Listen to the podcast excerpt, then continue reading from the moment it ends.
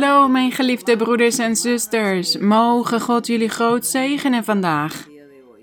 En laten we allemaal met een bereidwillig hart en een bereidwillige geest met heel ons wezen ons richten op deze overdenking. En daarna om ook de Heer, tot de Heer te bidden en Hem te loven. Want ik weet ook dat velen van jullie na de overdenkingen tot God bidden en Hem loven. En denk ook aan mij in jullie gebeden. En laten we vandaag gaan lezen in het Evangelie volgens Lucas, hoofdstuk 17. Lucas, hoofdstuk 17. En we gaan het blijven hebben over onze Heer Jezus Christus, over het Koninkrijk der Hemelen, over zijn geloofsleer, over wat hij onderwees toen hij op de aarde was. Lucas, hoofdstuk 17, vanaf vers 20. Op een bepaalde dag was de Heer met zijn apostelen en met degenen die hem volgden. En zijn vijanden waren ook altijd aan zijn voeten. En hier staat, en toen hem door de fariseeën, de fariseeën dat waren zijn vijanden, toen hem door de fariseeën gevraagd werd wanneer het koninkrijk van God zou komen, omdat de fariseeën niet wilden geloven dat de Heer Jezus Christus de koning was, dat hij die gezant van God was. Zij zagen de wonderen en de tekenen die de Heer verrichtte, maar zij wilden niet in hem geloven als die Messias. En daarom vroegen zij hem wanneer het koninkrijk van God zou komen.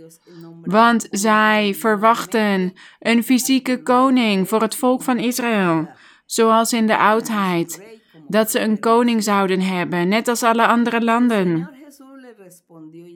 Maar de Heer antwoordde hen en zei: Het koninkrijk van God komt niet op waarneembare wijze. En men zal niet zeggen: zie hier of zie daar, want zie, het koninkrijk van God is in het midden van u. En hij wilde hen hiermee onderwijzen dat hij zelf die koning was en dat het koninkrijk van God dus al op de aarde was.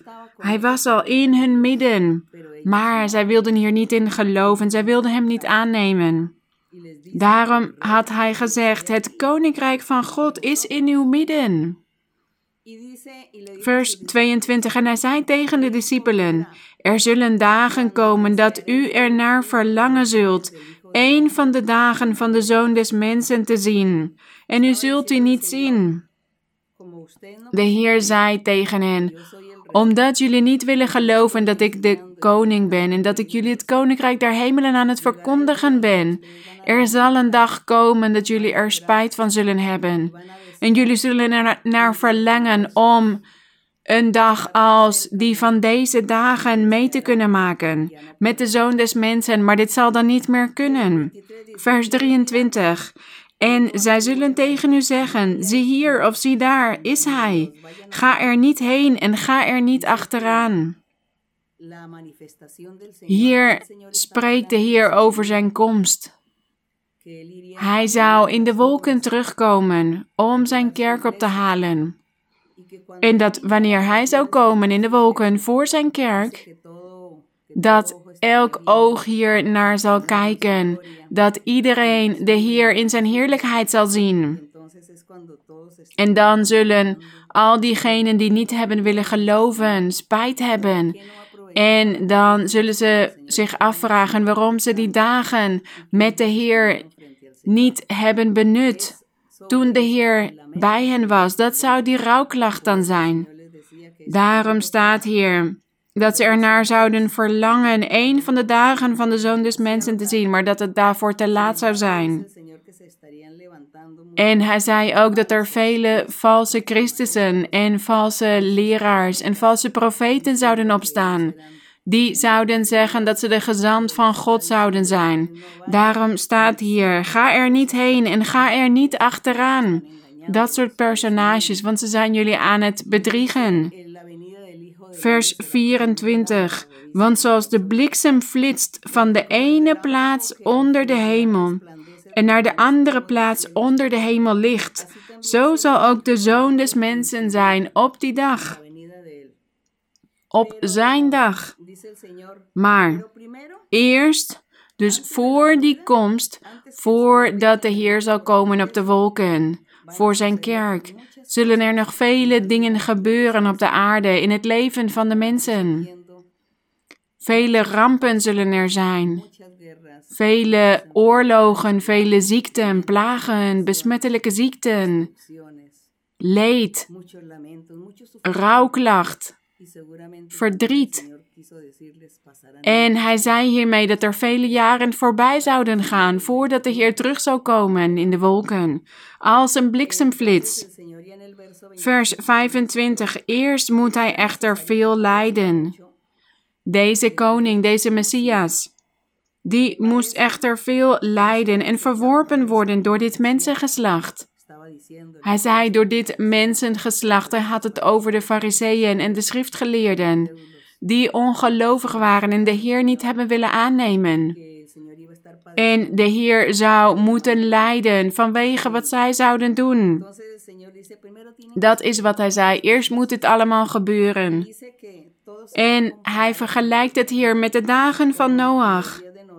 Vers 26. En zoals het gebeurde in de dagen van Noach, zo zal het ook zijn in de dagen van de zoon des mensen. Dus, wanneer de zoon des mensen zal komen, zal het hetzelfde zijn als in de dagen van Noach.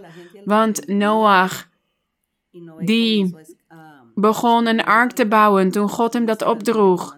En daar, daar heeft hij ongeveer 120 jaar over gedaan.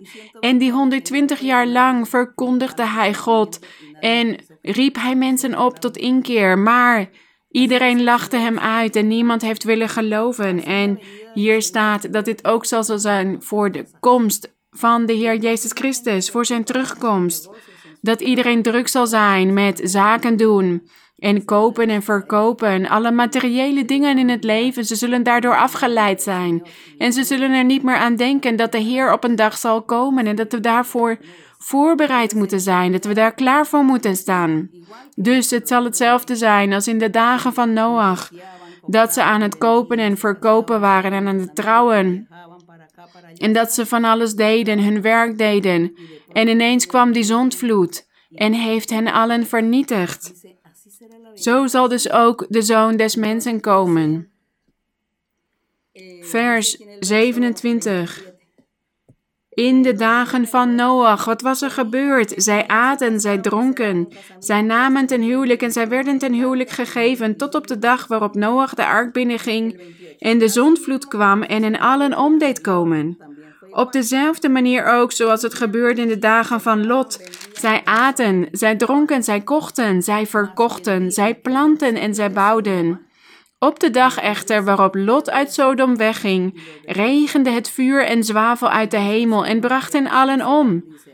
Dus dit is wat de Heer zei: Evenzo zal het zijn op de dag waarop de Zoon des Mensen geopenbaard zal worden. Vers 31. Wie op die dag op het dak zal zijn. Hij had het over een gebeurtenis die jaren later zou gebeuren. De Heer zou overlijden en opstaan uit de dood en daarna naar de hemel opvaren. Maar er zouden vele moeilijke dagen komen voor Israël, voor Jeruzalem, vele oorlogen. En in vers 31 Laat de Heer ons ook zien dat er een oorlog zou komen na zijn dood en na zijn opstand uit de dood. En hij zegt, wie op, de dag, wie op die dag op het dak zal zijn, met zijn huisraad in huis, moet niet naar beneden gaan om het mee te nemen. Nee, vlucht. Vlucht, verstop je voor die oorlog.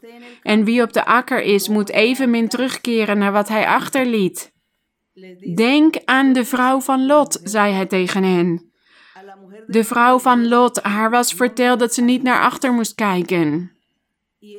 Maar zij was ongehoorzaam geweest. en toen zij samen met Lot en hun kinderen aan het vluchten was, uit nieuwsgierigheid en ongehoorzaamheid keek zij toch achterom en ze werd een zoutpilaar God had haar zo gestraft.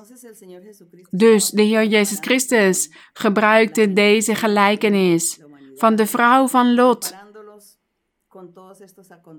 Al die dingen die in het verleden waren gebeurd, die gebruikte hij om alle mannen en vrouwen aan te zetten om op het moment dat ze de Heer zouden aannemen en zijn weg zouden beginnen te belopen, dat ze door zouden moeten gaan, standvastig en niet terug zouden moeten vallen, maar juist vertrouwd moeten zijn op de Heer, vertrouwen op de Heer. Want op die dagen, die moeilijke dagen, zullen alleen degenen die gehecht zijn aan de Heer, degenen die de hand van de Heer vasthouden, die zullen beschermd worden van al het kwaad al het kwaad wat op de aarde zal komen. En ook al is gekomen, want er zijn al 2000 jaar voorbij gegaan sinds de Heer naar de hemel is opgevaren. En er zullen nog meer kwade dingen gebeuren in de toekomst. Vers 33. Wie zijn leven zal proberen te behouden, zal het verliezen. En wie het zal verliezen, zal het behouden.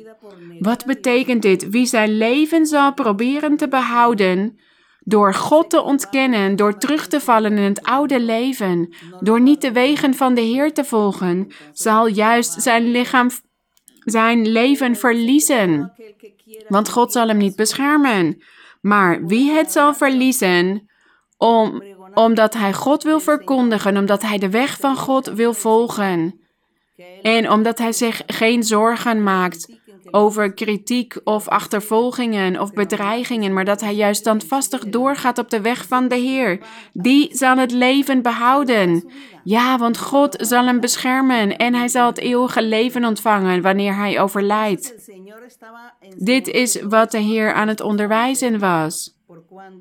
Want de Fariseeën hadden hem die vraag gesteld wanneer het koninkrijk der hemelen zou komen. Maar hij zei dus: Het koninkrijk der hemelen is al in jullie midden. Ik ben het. En hij onderwees hen alles wat in de toekomst zou gebeuren. Vers 34, ik zeg u, in die nacht zullen er twee op één bed zijn. De een zal aangenomen en de ander zal achtergelaten worden. Dit zou allemaal gebeuren. Dit zou allemaal gebeuren op de aarde, ook voor de komst van de Heer op de wolken. Want hier staat dat er twee op één bed zullen zijn en dat er één aangenomen zal worden en de ander achtergelaten. Het gaat hier over het geestelijk leven van de mensen. Dus in een echtpaar. De man kent de weg van God en volgt de weg van God. Maar de vrouw van dit stel niet en die wil doorgaan in de wereld. En als dan de dood hen verrast, wat zal er dan gebeuren? God zal degene zegenen die hem aan het zoeken is. Degene die naar de kerk toe gaat en die gelooft en vertrouwt op God.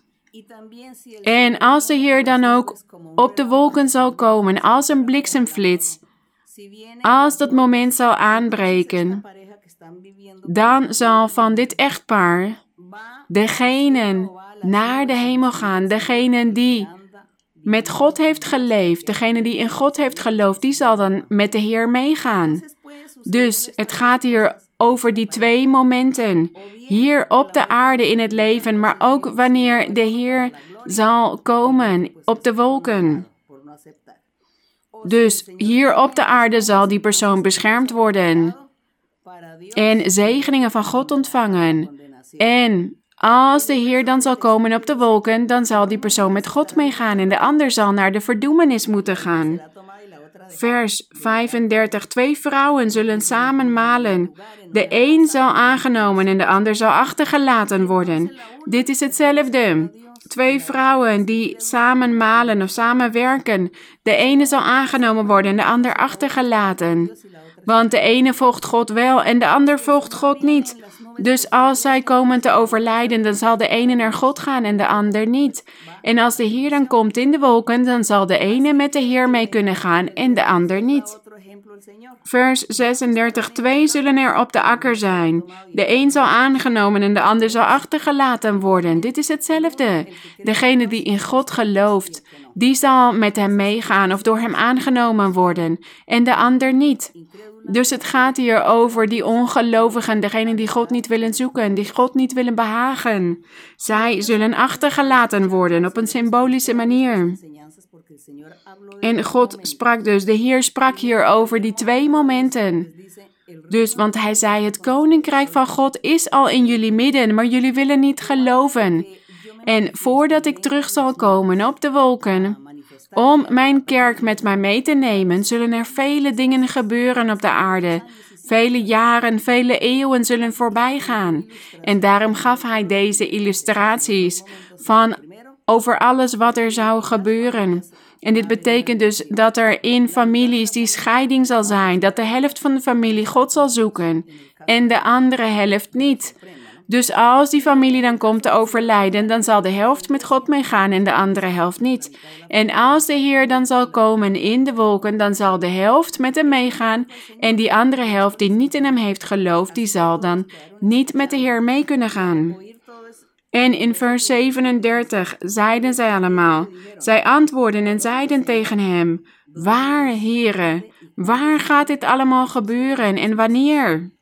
Dat waren hun vragen over die twee vrouwen op de akker en die twee vrouwen die samen zullen malen en die twee die in één bed zijn.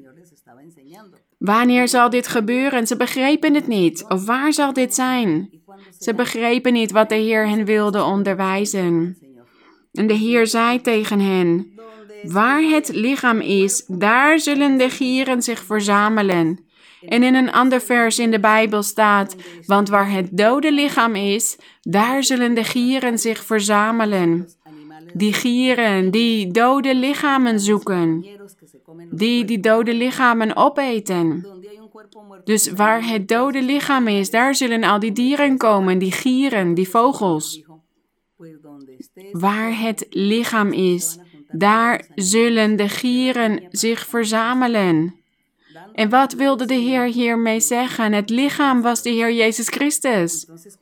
Hij zei dus dat als de mensen hun leven leiden met God, als zij wandelen met God op de aarde, en als ze dan komen te overlijden, dan zijn zij gehecht aan dit lichaam. Aan dit lichaam in vers 37, dat is de Heer. En zullen ze met hem mee mogen gaan. En wanneer de Heer zal komen op de wolken voor zijn kerk, op die dag dat we opgenomen zullen worden, allen die met God leven, degenen die hiervoor geroepen zijn en die de wil van God hebben gedaan, die zullen opgenomen worden in de wolken om met de Heer te mogen zijn, want de Heer zal dan in de wolken zijn. En hij symboliseert dit dode lichaam, waar de gieren zich zullen verzamelen. Dus alle mensen die overlijden in Christus, of op de dag dat we opgenomen zullen worden, dan zullen we allemaal naar dit lichaam gaan. Maar de fariseeën hier, zij begrepen dit antwoord niet van de Heer. Dat hij zei, waar het lichaam is, daar zullen de gieren zich verzamelen. Zij begrepen het niet, maar wat hij eigenlijk zei was, daar waar ik ben, daar zullen ook die zielen die ik heb gered heen gaan. Die zullen ook bij mij zijn. Degene die ik heb gewassen met mijn bloed. Degene die ik heb veranderd.